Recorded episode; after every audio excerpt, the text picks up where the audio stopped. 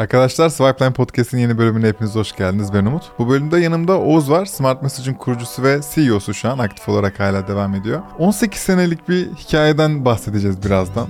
Yatırımı, exitlere hayır demeler, e, model değişimi, SaaS'a dönüyorlar, SaaS modeline dönüyorlar ve global bir hikaye. Ben acayip keyifli olacağını ve çok şey öğreneceğimize eminim. Başta ben öğreneceğim. Herkes için geçerli olacağını düşünüyorum. Hoş geldin. Hoş bulduk. 18 yıl deyince bir yaşlı hissettim kendimi. Valla iyi gözüküyorsun. Teşekkür Ama ederim. 18 yıl dile kolay. Bir de öncesinde de bir Var, bir senin dokuz- kariyerin var değil mi? 9-10 yıllık tabii profesyonel bir kariyer de var. Hepsini topladığımızda ciddi bir zaman birikimi yapıyor. Geçenlerde bir sohbet ediyorduk da en uzun çalıştığın iş yeri hangisi diye sordular. Dedim Smart "Düşünün, Message." evet, bu, bu oldu yani gerçekten. Şeyi anlatsana abi Smart Message ne yapıyor böyle hani bilmeyenler için ya da bir kontekst oluşsun diye ufaktan. Sonra girelim. Aslında temeli şu ben e, mühendisim ve analiz etmeyi, tespit etmeyi ve ürün üretmeyi çok severim işin açıkçası. Profesyonel hayatta gördüğümüz bir açığın üzerine kurulu bu. Bu benim ilk şirketim de değil bu arada. Ben üniversitedeyken de Ankara'da bir şirket kurmuştum. O zaman da olmayan işleri yapmaya e, hevesli bir genç olarak network'ün olmadığı zamanlarda network kuruyorduk falan. Ama Smart Message hikayesi şöyle. Bankalarda çalışırken ki 4-5 tane ulusal bankada, uluslararası bankada çalıştım ben. Müşterileriyle iletişim kurmaların ne kadar zor olduğunu fark ettim. Yani 2000'li yıllarda müşterinize e-mail atacaksınız, mesaj ileteceksiniz, sonucunu göreceksiniz, SMS mi atsanız falan karma karışık bir dünya var. Dedi bu böyle olmamalı. Yani Hı hı. bunu kolaylaştırmanın bir yolu, yolu olmalı. Smart Message öyle doğdu aslında. Hı hı. Yani e, kurumların müşterilerine dokunmak, müşterilerinden bir şekilde haberdar olmak, onların tepkilerini almak, mesajlarını iletmek için kullanacakları bir platform haline getirmekti. Tabii zaman içerisinde çok evrildik. Yani 18 yıl çok bir ürünle başlamıştık. Şimdi 6 ürün haline geldi. Bir platform oldu falan ki devam ediyor yani. Şu an nasıl oldu o iterasyon? İlk başta ürün ve servis neydi ve sonra nereye? Temel olarak biz bir Evrildi. mail platformu olarak çıktık aslında. Önce dedik yani çünkü herkesin kullandığı platform oydu. SMS o zaman da çok maliyetliydi. Hala da maliyetli zaten. Ee, ama çok uzun sürmedi. Yani 3 ay sonra dediler ki neden buradan SMS atamıyoruz müşterilerimiz? Peki dedik üstüne SMS de ekledik falan. Şimdi işte WhatsApp'ı da geldi, push notification da geldi, webler devam ediyor falan derken bütün mesajlaşma platformları zaten tek bir yerde toplandı. Bunun üzerine mesajın öbür yönleri de başladı. Şimdi chatbot vesaire konuşuruz Aynen. hepsini yani. İşte otomasyonlar falan derken ürün çeşitliliği 6'ya kadar geldi. 18 yılda 3 kere de dönüşmüşüz. Hani ürünü soruyorsun ama ben o konuda da arızalı diyorum kendime. Biz her 5 yılda bir yeniden yazıyoruz. Bütün altyapıdan bahsediyoruz. Evet. Neden? Teknoloji durmuyor ki. Eskiyor diyorsun. Yani bana bugün yaptığımı 15 gün sonra göstersen beğenmem üstüne yorum yaparım zaten. Hı hı. Yani ki 5 yıl sonra çoktan değişmiş oluyor ama temel olarak şuydu e, dönüşüm, son dönüşüm hikayesi en azından. 6 tane ürün birbirinden bağımsız ürünlerdi. Bunları birleştirmemiz lazım dedik. Hı Bir döndük baktık bu arada teknoloji çok değişmiş. Altyapıyı düzeltmemiz lazım dedik. Ben teknoloji tarafında bilen bir CEO olarak aslında e, mühendislikte çalışan arkadaşları mutlu ediyorum diye düşünüyorum. Yeni şeyler denemelerine de izin veriyorum. Kendim de bundan keyif alıyorum aslında. Rekabeti bir şekilde böyle yakalıyoruz. Kaç kişi ekip? 110'u geçtik galiba. Ya of, çok güzel olacak bu sohbet. Peki sürekli olarak sence bu model değişikliği, altyapıların değişikliği, e, bu kadar açık olman yeniliğe nereden kaynaklanıyor sence bu? Bu bir doyumsuzluk mu yoksa bu bir hırs mı? Arızalı olunur mu, doğulur mu Zaten diyorsun. arızalı onu geç. Yani ben challenge seviyorum işin açıkçası. Heh, tamam. Bir beni motive eden şey bir başarı olması lazım, bir zorluk olması lazım. Yoksa bu bir aile şirketi olurdu. Yaptığımız şeyi satmaya devam ederdik 18 yıl boyunca öyle devam ederdi ama öyle yaşanmaz herhalde diye düşünüyorum. Ben oradan tatmin oluyorum çünkü. Hı hı.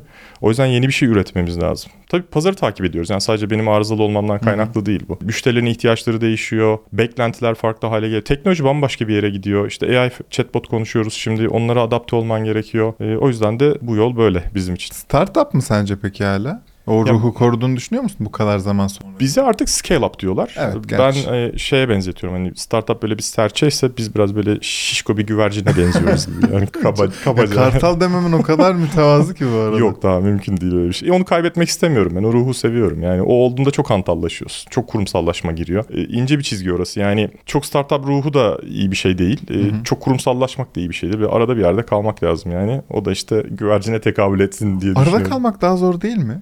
Startup'ın hakikaten bir kural seti var. E, Kurumsalın da bir kural seti var. Aslında o çerçeveye girdiğin an biraz daha kolay şeyler. Ama arada kalmak bence çok homojen de değil. Zor, kesinlikle zor. Ama ben sonuç çok çok sonuç odaklı bir insanım. Ben Hı. yani böyle ayağıma dolanırsa bürokrasi ben ondan hiç haz almam. O benlik bir iş değil yani. Benim onu halletmem lazım. Sonuç çıktığında ben mutlu olup kenara koyabiliyorum onu. O yüzden de o ruhu kaybetmemek istiyorum. Yani startup e, o ruh anlamında iyi bir şey. Yani hızlı tepki vermek, dönüşmek, hata yapmaktan korkmamak, Kesinlikle. denemek bunların kalması lazım o kültürün ruhun içinde. Öbür türlü kurumsalda bir kural setin var. Onun dışına çıkmak için bin tane onay alman gerekiyor. O biz değiliz yani. O, ben hiç değilim o yani. Ha, 110 kişi şeye rağmen hala Evet, öyle evet, değil tabii, diyorsun. tabii. Benim iki tane çok merak ettiğim şey var. Biri bu sahası dönüşüm, ikincisi ise bu kadar geç gelen yatırımın nedeni.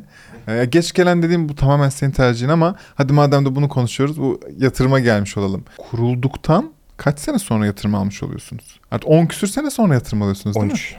13. Evet. 2005-2018. Ama daha önce hem exit teklifi de geliyor hem Tabii yatırım tabii teklifi de 6-7 geliyor. tane geldi. Kabul Evet. etmediğimiz bir sürü teklif oldu. Hayır demek büyük olay. Nevzat Aydın bunu çok çok bahsediyor. Hani benim şu- bu bir başarıysa, iyi bir başarılı bir exitse benim hayır diyebilmem e, sayesinde.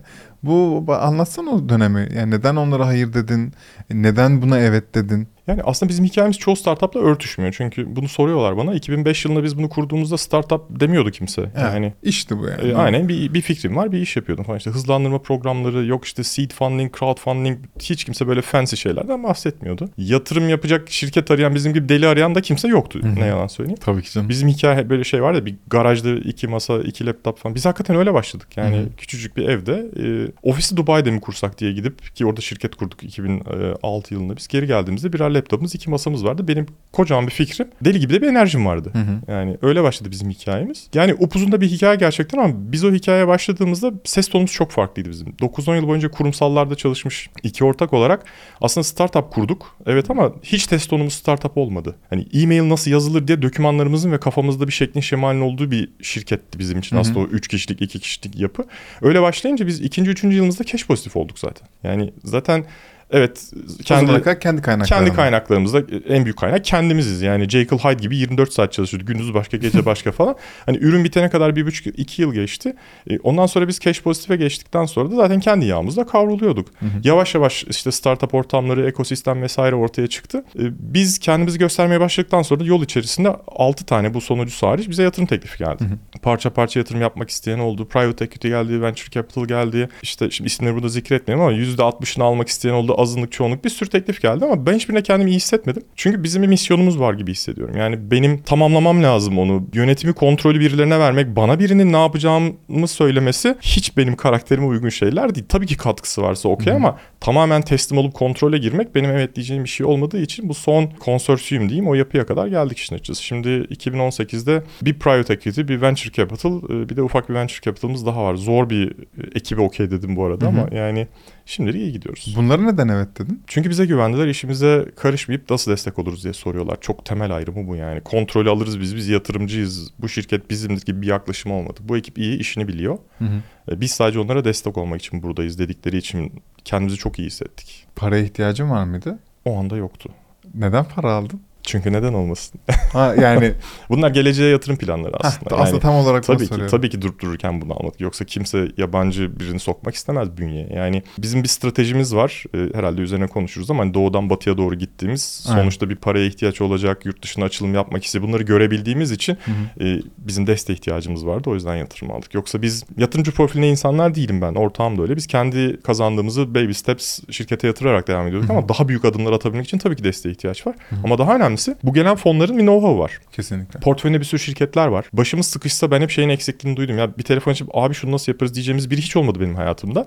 Hadi E, ya. Bunları sorabiliriz diye düşündüğümüz için aslında tabii ki finansal sebeplerin yanında bunların Aha. da etkisi var. Şimdi şirketin içerisinde bir structure değiştireceğiz mesela. O zaman bile telefon açıp sizin portföy şirketlerinde buna nasıl bakıyorlar diye sorabileceğimiz birileri var aslında bakarsanız. Ve bize gerçekten çok destek olmak için uğraşıyorlar. Vallahi çok iyiymiş. Peki SaaS dönüşümü bundan önce mi geliyor sonra mı geliyor? SaaS dönüşümü şöyle biz e, başlarken aslında on-prem başladık. Zamanında işte cloud var ama çok da hani girmeseniz mi falan denilen zamanlarda bunları hatırlarsın. Bilerek cloud'a girmedik biz çünkü sıfır sermayeyle cebimizdeki parayla kurduğumuz bir yapı vardı ve cloud'un ne olduğunu bilinmediği dönemlerde aslında Hı hı. bakarsan ama bizim kaslarımız enterprise'de ve on-premise'de geliştiği için ve bildiğimiz domainde bankacılık olduğu için regülasyonun faydasını kullandık aslında. Orada regülasyon diyor ki data Evet ülke ya. dışına çıkamaz. Yani ve bizim dertlerini anladığımız, aynı dili konuştuğumuz domain, finans, sigorta, e, telekom olduğu için Hı hı. e, o da bizim biraz e, aslında itici kuvvetimiz oldu diye düşünebilirsin. Bir yandan da zor ama yani ürününüzü ben şeye benzetiyorum. Hani cloud'da ürün yaptıkları zaman bunun bağırsakları ortada. Evet.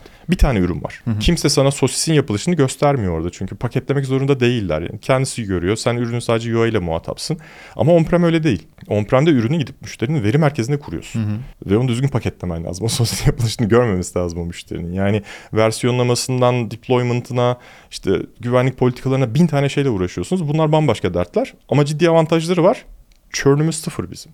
Aa, evet çünkü kalbindesin Aynen. bir kere. Aynen. Ve hiçbir kurumsal arkadaşımın herhangi bir şey değiştirmek için o kadar hevesli olduğunu da çok rastlamadım Ki ben. çok zor. Yani bizim yaptığımız iş itibariyle bankanın ya da işte FMCG de var bizim çalıştığımız müşteriler. Sadece Hı hı. banka diye konuşmuyorum. Çok domain bağımsız çalışıyoruz biz ama hani ana sistemlerine bağlanıyoruz. Hı hı. Hani ERP'sinden işte billing sisteminden CRM'ine kadar bir sürü sisteme bağlandığımız için o çok ciddi meşakkatli bir efor çıkartmak isteseler. Ama zaten mutlu bizim müşterilerimiz. Çünkü onlarla aynı dert tasayı taşıyoruz. Ee, onların bir parçası gibi çalışıyoruz falan. Hiç mutsuz müşterimiz yok işin açıkçası o dünyada. Sahası dönüşünce ne oluyor? Bu biraz şey bizim finansal stabiliteyi sağlamak için kurduğumuz bir yöntemdi. Önce Hı hı. on-prem gidelim falan diye. Şimdi Türkiye'de bu konuda pazar lideriyiz. Çalışmadığımız yer kalmadı. 2016'da bizzat ben yurt dışı açılım da yaptım bu konuda. MEA bölgesinde de çok ciddi aktifiz. Oralarda da böyle regülasyonlar var. Ciddi on-prem çalışıyoruz zaten. Ama e, artık öyle bir noktaya geldiğimizde bu cloud'umuz yok değil bu arada. Cloud'umuz var ama stratejik olarak bizim flagship'imiz cloud değil. On-premise devam ediyordu. Şimdi onu tersine çevirmek istiyoruz. Cloud bizim flagship'imiz olsun. Yeni ürünle beraber tamamen e, cloud'a yüklenelim ve e, global büyüyelim istiyoruz aslında. Benim için cloud dönüşümü global büyümeyle eşlenik. Şu an aslında bir global büyüme arifesi mi var? Öyle bir aksiyon planı mı var? Aynen yani? öyle. Yani Ha. on-prem'de büyüyoruz zaten Hı hı. ama on-prem'de On-prem devam ediyor mu bu SaaS ürüne rağmen? Yok, yok, elbette devam ediyor. Heh, tamam. Ama şöyle bir Ben onu güzelliği merak var. ediyorum. Herkesi mi SaaS modeli çevirmeye çalıştığınızı Yok merak yok. ediyorum. Az- mümkün değil. Heh, Yapma şans. öyle. Bir de hani Bir de on-prem'e girmişsin. içinde. elimizdeki Ben- avantajı niye geri bırakalım? Aynen öyle. Öyle tuhaf ülkeler var ki işte Estonya'da da regülasyon çıktı mesela karşımıza. İlla Hı. on-prem istiyorlar mesela. Bu böyle devam edecek. Yani bu data güvenliği, privacy konsörleri devam ettiği sürece on-prem'den kurtulmak mümkün değil ama ben teknikte bir endüstri mühendisiyim ama aynı zamanda çok ciddi bir teknik tarafında olduğu için ürünü öyle bir dizayn ettik ki aynı ürün hem cloud'da hem on-prem'de çalışıyor. Ha tamam. O yüzden iki ürün yönetmiyoruz Hı hı. teorik olarak. Tabii ki feature setlerine falan karar verirken on-prem'in ihtiyaçları, cloud'un ihtiyaçları birbirinden farklı ama o da bizim sihrimiz. İkisini beraber yönetmeye çalışıyoruz işte. Peki şimdi hep şey zikrettin ya abi. Bankalar, telekomlar, FMCG'ler. Çok sıkıcı. Ben yo yo estağfurullah gayet iyi. Yani Bütün B2B herkesin hayalinden bahsediyoruz ama ben 7 kişilik ufak bir şirket olarak böyle çekinser mi olmalıyım yani kullanamıyor muyum seni? Yok tabii ki o Heh. broad spectrum bir şey. Yani Hı hı. tek kişilik bir şirket bile kullanabilir işin açıkçası ama ürünün e, feature seti tek başına ya da 7 kişilik senin gibi bir şirkete ya da işte kocaman bir bankaya hizmet verebilecek feature sette birisi 3 özelliğini kullanıyor, öbürü 33 özelliğini kullanıyor. Ödemede fiyatlandırmada ona göre Aynen değişiyor Pay as you go cloud modeli öyle zaten. Yani herkes aşağı yukarı aynı. Global taraf şimdi merak ettiğim şey 3'e katlandı. Sen global bu açılımdan bahsedince özellikle cloud'la birlikte. Neden doğu taraf? Doğudan batı ediyorsun ya.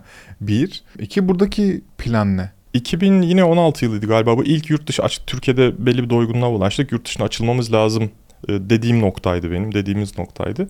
O sırada e, İstanbul Teknik Üniversitesi'nin bir programı vardı. Bir hızlandırma programı vardı. İTÜGATE de o zaman adı. Şimdi Aynen. Innogate, Innogate, oldu. aynen. Biz orada e, programa seçilen 5 kişiydik galiba şirket tam hatırlamıyorum ama 5'ten biriydik ve Amerika'ya gittik. İşte Chicago, Hı hı. San Francisco vesaire falan çok ciddi görme şansım oldu aslında bakarsan.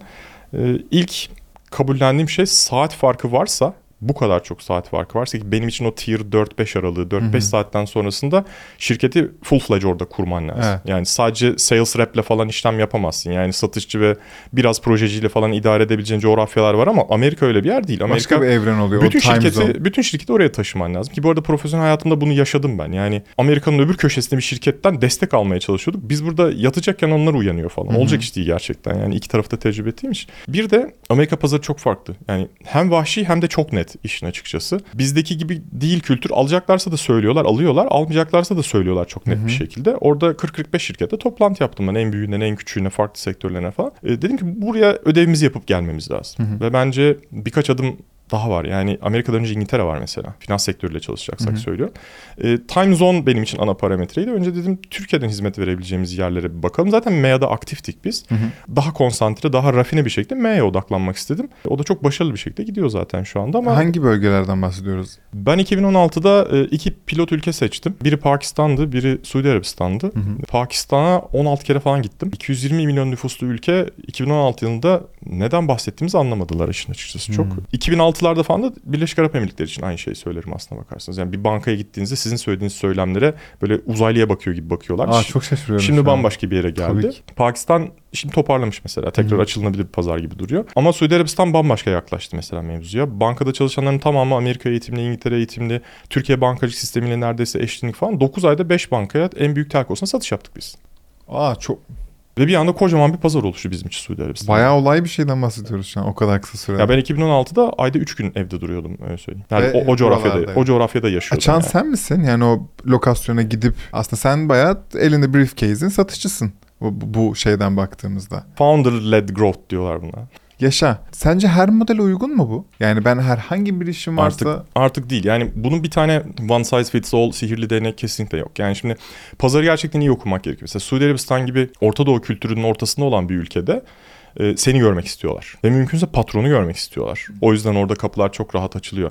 Şimdi Kuzey Avrupa ülkelerine gitseniz kim olduğunuzun bir önemi yok. Çünkü en şirkette küçük pozisyonda da olsanız, en büyükte de olsanız sizi dinliyorlar. Değere bakıyor olabilirler. Şirketin çapına bakmadan işi size verip denemek de isteyebilirler. Orta Doğu coğrafyası biraz daha emin adımlarla yürümek istiyor diyeyim en azından. Hani yetkili insanlarla konuşmak istiyor. Özel ilgi Ve bekliyor. partner- Çay içmek istiyor. E, Aynen öyle. Partner'ı mesela önermediler bize. Bazı ülkelerde işte Nijerya'da da müşterimiz var bizim. Nijerya'da kesinlikle partneriniz olması lazım feedback'i almışken. Mesela Suudi Arabistan'da kendiniz burada olmanız lazım gibi bir şey yönlendirmeler aldığımız için oraya ben gittim. Ve çok da başarılı doğru bir yönlendirmeyim. Şimdi böyle böyle devam ediyor ama bu sürdürülebilir çünkü benden bir tane var. Ya da iki tane var, üç tane var arkadaşım. Biz şimdi cloud'da bunu yapamazsınız ama on-prem dünyada bu böyle devam ediyor. Bu ne olacak peki? Bütün Orta Doğu'ya yayılıp akabinde nere üzerinden? Londra üzerinden mi daha Şimdi yavaş doğru? yavaş CE'de müşterilerimiz var. Avrupa, Londra, e, ondan sonra da Amerika'ya doğru yavaş yavaş gitmeye çalışıyoruz. Yine sen mi gidersin? Muhtemelen evet. Amerika'da şirketimiz var bizim 2016'dan beri yine ama aktif değil. Bütün her şey hazır. Sadece müşteri bulup satış yapmamız gerekiyor. Valla kolay gelsin. Ne bir anda çok yükleme oldu gibi hissettim ya. Bayağı büyük olaymış çünkü bakınca yani. Ee, yani kolay işler değil tabii ki. Çok da yorulduk bu arada. Hiç öyle gözükmüyorsun. Teşekkür ederim. Valla hakikaten hani ben açık olmak gerekirse ben biraz daha sakin bir enerjiyle karşılaşacağımı düşünüyordum. Ama yani sen bayağı şu yeni kurmuş gibi pençelerini dışarıda görüyorum ben seni yani.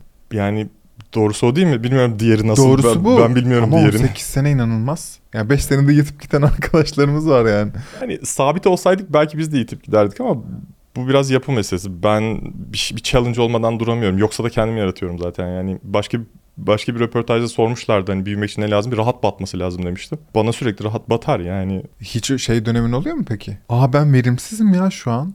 Ben bildiğin Tabii ki oluyor. yapamıyorum. Hani o Ama o beni daha çok kamçılıyor. Yani öyle dönemlerde hatta yani her 5 senede bir ürünü değiştirdik diyorum ya. Yani yurt dışı seyahatlerinden işte benim bu bahsedeceğimiz belki aktivitelerden falan çok ciddi besleniyorum. Mesela bundan 3 2 önceki ürünü yazmak e, hikayesi beni ofiste arkadaşlarım görmediler hikaye. Çünkü sabah 7'de gelip en köşedeki box'a kapanıyordum. Ofiste olduğumun farkında değiller. Ben orada yeni ürün yazıyordum mesela. Dizayn ediyordum. Sonra bir fikirle çıkıp arkadaşlarıma devrediyordum falan. Yani bir şey yoksa da ben kendime bir şey bulurum. Üretiyorum. Bir şekilde o çıkmazdan çıkarım bir süre sonra yani. delegasyon konusunda ne düşünüyorsun? Yani insanlara şimdi sen takıntılı bir adamsın. İşini seven bir adamsın. Ve bu profillerde naçizane görüşümü söylüyorum tabii ki. O bebeği başkasının kucağına vermek çok zor bir şey. Herhangi bir görevde olabilir bu. Bu konuda ne düşünüyorsun? Yani eğitildim ben burada. Öyle söyleyeyim. Ben o, o konuda kendime öz eleştiri yaparım. Başlarda böyleydi. Ama işte yurt dışından bizi satın almak isteyenler oldu. Ee, %100'ünü satın almak isteyenler de oldu. Bir İngiliz şirketiydi. Bir, çok ciddi derin bir due diligence yaptılar. Ee, raporun Ne zaman oluyor abi bu? 2015'ler falandır herhalde. Exit şeyden önce, yatırımdan önce. Tabii tabii yatırımdan önce. Tam tarihleri hatırlamıyorum ama risk maddesi olarak tepeye beni koydular. Ee, bir ekstrem spor yapıyorum. Ee, Bir de tek başımayım yani ortağımla ben e, risk maddesiydik o Aa. raporda. Çünkü bize bir şey olsa e, stabilite sorunu yaşayabilirler Her yani. startup için geçerli değil mi? Doğru. Ama bizim boyumuz biraz daha hani büyüyecek olduğu için. Ama ben bunu onlara hayır dedik. Onu bir kenara koyduk da ben bunu bir öğreti aldım kendime. Ondan sonra yönetim kadrosu oluşturduk. Ee, işte C-level'ı koyduk altına e, destek aldık, yapıyı oluşturduk, delegasyon yaptık. Yani şu an çok rahat çalışıyoruz yani işte. Bu- Bunu biraz daha konuşabilir miyiz eğer sen de istersen? Çünkü bence çok güzel startuplarımız var ve hepsi hani böyle scale up adımını atıyorlar ve danışma kurulları kurmaları gerekiyor. Yönetim kurulları kurmaları gerekiyor. Fakat bence bunu tam nasıl yapılacağını bilmiyoruz. Yani bu insanları neye göre seçmeliyiz? Nereden bulmalıyız? Karşılığında ne vermeliyiz? Para mı? Hisse mi? Ya da ikisi birlikte mi? Sen burayı nasıl çözdün? Bence girişimci dediğin karakterin en önemli defosu bir kere yapmakla satmanın arasındaki farkı anlaması lazım. Hı hı. Ee, En önemli hikaye o. Genellikle ürününe işte bebeği gibi davranıp onun en iyi ürün olduğunu düşünüp falan ama sadece ürün yapmaya odaklı Hı hı. e, girişimler oluyor. E, tabii ki biz de başında öyleydik. Ama biz o şeyi çok çabuk attık öyle söyleyeyim. Çünkü satmadığı zaman hiçbir anlamı yok yani ürününe kimse Devam bir zaman. kere. Aynen. Çok iyi olmayabilir ürünün ama çok iyi satıyor da olabilirsin. Hı hı. Bu da bir strateji. Tabii ki. Çünkü parası olan herkesin sana benzer ürünü yapabileceği bir dünyada yaşıyoruz. Şimdi Adobe dünya devi. Cebi seninkinden çok daha derin. Tamam 120 milyar dolar ciro yapıyor. Sen onun %1'ini alsan unicorn oluyorsun ama masaya koyduğu zaman parayı 3 ay sonra senin ürününün çok daha iyisini yapabilir. Konunun bu olmadığını anlamak gerekiyor Hı hı. işin açıkçası. Go to market stratejisi nasıl olacak? Bunu kim satacak? Nasıl destek vereceksin? Önce bunların çözülmesi lazım. Hı hı. Bunlar olmadan danışma kurulu vesaire falan e, çok da anlamlı gelmiyor bana işin açıkçası. E, Bunu anladıktan sonra tabii ki artık öyle bir noktaya geliyorsun ki dışarıdan birileri sana destek olması lazım. E, Bir kapasite sorunu var sonuçta. Yani senin yapabileceklerin sınırlı. O yüzden 110 kişiden fazlayız biz. Yani ben tek başıma yapabiliyorsam her şeyi, her şeyi çok iyi biliyor olsam zaten kimseye ihtiyacımız mümkün olmaz. Yani o yüzden benim ne yapacağını söyleyeceğim değil de bana ne yapacağımı söyleyen insanlara ihtiyacım var. Hı. E, onlar da işte bahsettiğin danışma kurulu vesaire falan gibi şeyler. Bu algıyı oturtmadan bunların oluşması mümkün değil. Kimi seçersin sorusu çok zor. E, o biraz işte Senin çalıştığın ihtiyacına bağlı. Aynen çalıştığın domaine bağlı, tanıdığın insanlara bağlı. Gerçekten sırf e, ismi için insanlar olabileceği gibi bilgisi için de insanlar olabilir. E, bunlara oturup kendin karar vermen gerekiyor ama bence altyapısının önce dolu olması lazım. Karşılığında sen ne veriyorsun mesela? Hisse verdin var mı bu ekibin Ee, içinde? Yani biz şöyle bir şey yaptık. Belki Türkiye'deki ilklerden biri değil. Şunu danışma kurulu vesaire değil ama biz e, Türkiye'deki işte kanun gereği anonim şirketlerde hisse veremiyorsun. E, Hı hı. stock option, option pool vesaire bizde regülasyonda karşılığı yok işin açıkçası. Hı hı. Amerika'daki şirketimizden vermek çok kolay ki ayırmış durumdayız şu anda Hı hı. aslında kurduğumuz günden beri. Biz Türkiye'de bunu sözleşmeyle yaptık. Üzerine bir buçuk yıl çalıştık. Yatırımcılarımızı falan da ikna ettik. Şirketimizde şu anda herkes aslında bu şirketin hisseyle parçası. Herkese değil mi? Bütün 110 kişiden mi bahsediyoruz? Yok hani Ha. bizim için kıymetli olan, yönetim parçası olan, kaybetmek istemeyeceğimiz, Hı hı. değer verdiğimiz ya da ne bileyim çok özel bir pozisyon yarattığımızda benefit olarak yanına koyduğumuz bir tool olarak kullanıyoruz şu Hı hı. anda bunu. Çünkü şunun çok bilincindeyim yani parçası olarak hissetmediğin hiçbir şeyin başarıya ulaşması mümkün olmuyor. Yani gerçekten o insanların bu şirketin geleceğine, kaderine dahil olması lazım. Bunun yolu da bu gibi geliyor bana. %100 katılıyorum buna. Hatta en, bu scale up'tan sonra bence daha önem kazanıyor. En başında Doğru. Daha startupken zaten çok ne olacağı belli değil. Bence enerjini buna harcamak çok doğru değil ama sonralarda haklısın. Peki sizin için ne olacak abi bundan sonra? Görelim bu söylediğimiz yatırımdan sonra yaptık. Tam da Hı. söylediğin sebepten çünkü valide olduk artık. Hı hı. Yani e, birisi dedi ki bu şirket yatırıma değer yani yatırımcı girdikten sonra artık stock option daha da anlamlı oldu. E, soruna gelirsek biz ne yapacağız? Biz tek bir hedefimiz var bizim global expansion şu anda. Büyümek için, yurt dışı büyümek için e, bütün var gücümüzle, bilgimizle, enerjimizle çalışıyoruz biz. Yine doğudan batıya stratejiye devam ediyoruz. Sürekli öğreniyoruz. E, reorg yapıyoruz. Organizasyonumuzu bölüyoruz, parçalıyoruz, deniyoruz. Hı. Yani yanlıştır, doğrudur. E, duvara toslayıp bir daha deniyoruz falan. Bu böyle devam edecek işte açıkçası. E, üretmeye, doğruyu bulmaya, yeni ürün yapmaya, satmaya çalışacağız. Yeni ürün tarafında bir şey var mı? Mesela chatbot dedin ya o ilgimi çektiği için böyle bir de ekstra Şöyle bizde irdelemek 6 tane istedim. komple modül var. Dediğim gibi hani yolculukta o kadar çok değişti ki. Yani bizim platformumuzda Smart Machine Marketing platformunda mesajlaşmayı yöneten bir parça var. Chatbot'u yöneten bir altyapı var. Kimse chatbot telaffuz etmezken biz incoming SMS'leri hani bankalara attığın SMS'ler var ya onları bile chatbot kavramında kapsamında değerlendirmek için ürün yazmıştık. Hı hı. WhatsApp'ı Türkiye'ye getirdik biz 2016 yılında. Ee, WhatsApp partnering'i açmamıştı daha. O da başka bir hikayedir. Belki başka bir podcast'te konuşuruz Bir onu. anlatsana kısa merak ettim. Yani benim o konuda biraz e, girişkenliğim orada da var. 2016 yılında Amerika'dayken WhatsApp'ın ofisine gidip zorla görüştüm onlarla. Çat kapı mı? Tabii tabii çat kapı. Zorla görüştüm gerçekten. Baklar aşağıda bir deli var falan. Önce önce almadılar, vermediler falan derken görüştük. Sonra baklar ciddiyiz biz. Hani iyi de bir şirketiz. Türkiye'ye geldiler. Buradaki istediğimizi anlattık. Dedik ki API'larınızı açın. SMS'e çok önem verdiler. Neden bilmiyorum o zaman. SMS Hı hı. pazarını anlattık. Fiyatlamayı vesaire falan hepsini. Ve e, iki bankayla da pilot yapmaya e, sözleşip öyle gittik. Ama onların sonra stratejileri değişti. Sözlerini tutamadılar, uyamadılar falan derken sonra başka bir yola girip e, API'lerini başka bir şekilde açtılar. Bence doğru değildi ama neyse sonra doğru yolu buldular. Şu an bildiğimiz işte WhatsApp chatbotları Aynen. vesaire oldu. Ama biz o konsepti daha kimse chatbot demezken yapmaya başlamıştık. Hı hı. Çünkü ben onu bankalarda çok yaptım. Yani SMS'te kredi başvurularını ilk yapanlardan biriyim. Zaten bildiğimiz konseptti. Ama bakış açımız bizim yine müşteri tarafındaydı. Ben dedim ki SMS'te başvuranlar ya da SMS'te kurumla konuşanlar okey de ya chat yapmak isteyenler ya Telegram'dan kullanmak isteyenler ya mobilden yazmak isteyenler bunların hepsinin unified bir experience olması lazım kafasıyla bir ürün yaptık biz. Hı hı. O yüzden kanalı değil de mantığa odaklanıp bunu kanala bind ederiz dedik. Bizim chatbot ürünümüz çıktı. Ha, anladım. Sonra bir pazarlama otomasyon ürünü yazdık. Bir tane OTP çözümü yazdık güvenlik. Türkiye'de bir sürü banka tarafından kullanılıyor. Ki Sim kart sahteciliğini engelliyor. Tamamen ihtiyacına yönelik yaptığımız bir şeydi. Bir segmentasyon ürünü yazdık. Şimdi işte AI, Machine Learning, CDP e, doğrultusunda gidiyor şirket aslında bakarsan. Yani ürün yapma işimiz hala devam ediyor bizim. AI'da küçük bir hint verecek misin bize? Biraz erken onun için. Valla tamam. Çünkü elimizde çok oyuncak var. Her tarafına AI koyabiliyoruz yani. Ha, aslında evet. Datamız Ama da var öyle düşünürsen. fikirde. Ha, tamam sen erken dedin belki sonra konuşuruz. Benim başka sorum yok. İznine kapatacağım. Eğer senin böyle şey hikayen gibi, WhatsApp hikayen gibi e, ilgi çekici bir şeyin yoksa, aklına gelen varsa onu da söyle. Şu an için aklıma Evet, gelen tamam. yok. Valla teşekkür ederim abi ya gelip anlattığın için. Ben biraz şey nemalandım da hani kendi merak ettiklerimi de sordum. E, Ben böyle bir ederim. deneyim görünce. E, izninle kapatıyorum. Tabii ki. Arkadaşlar daha ne olsun diyorum.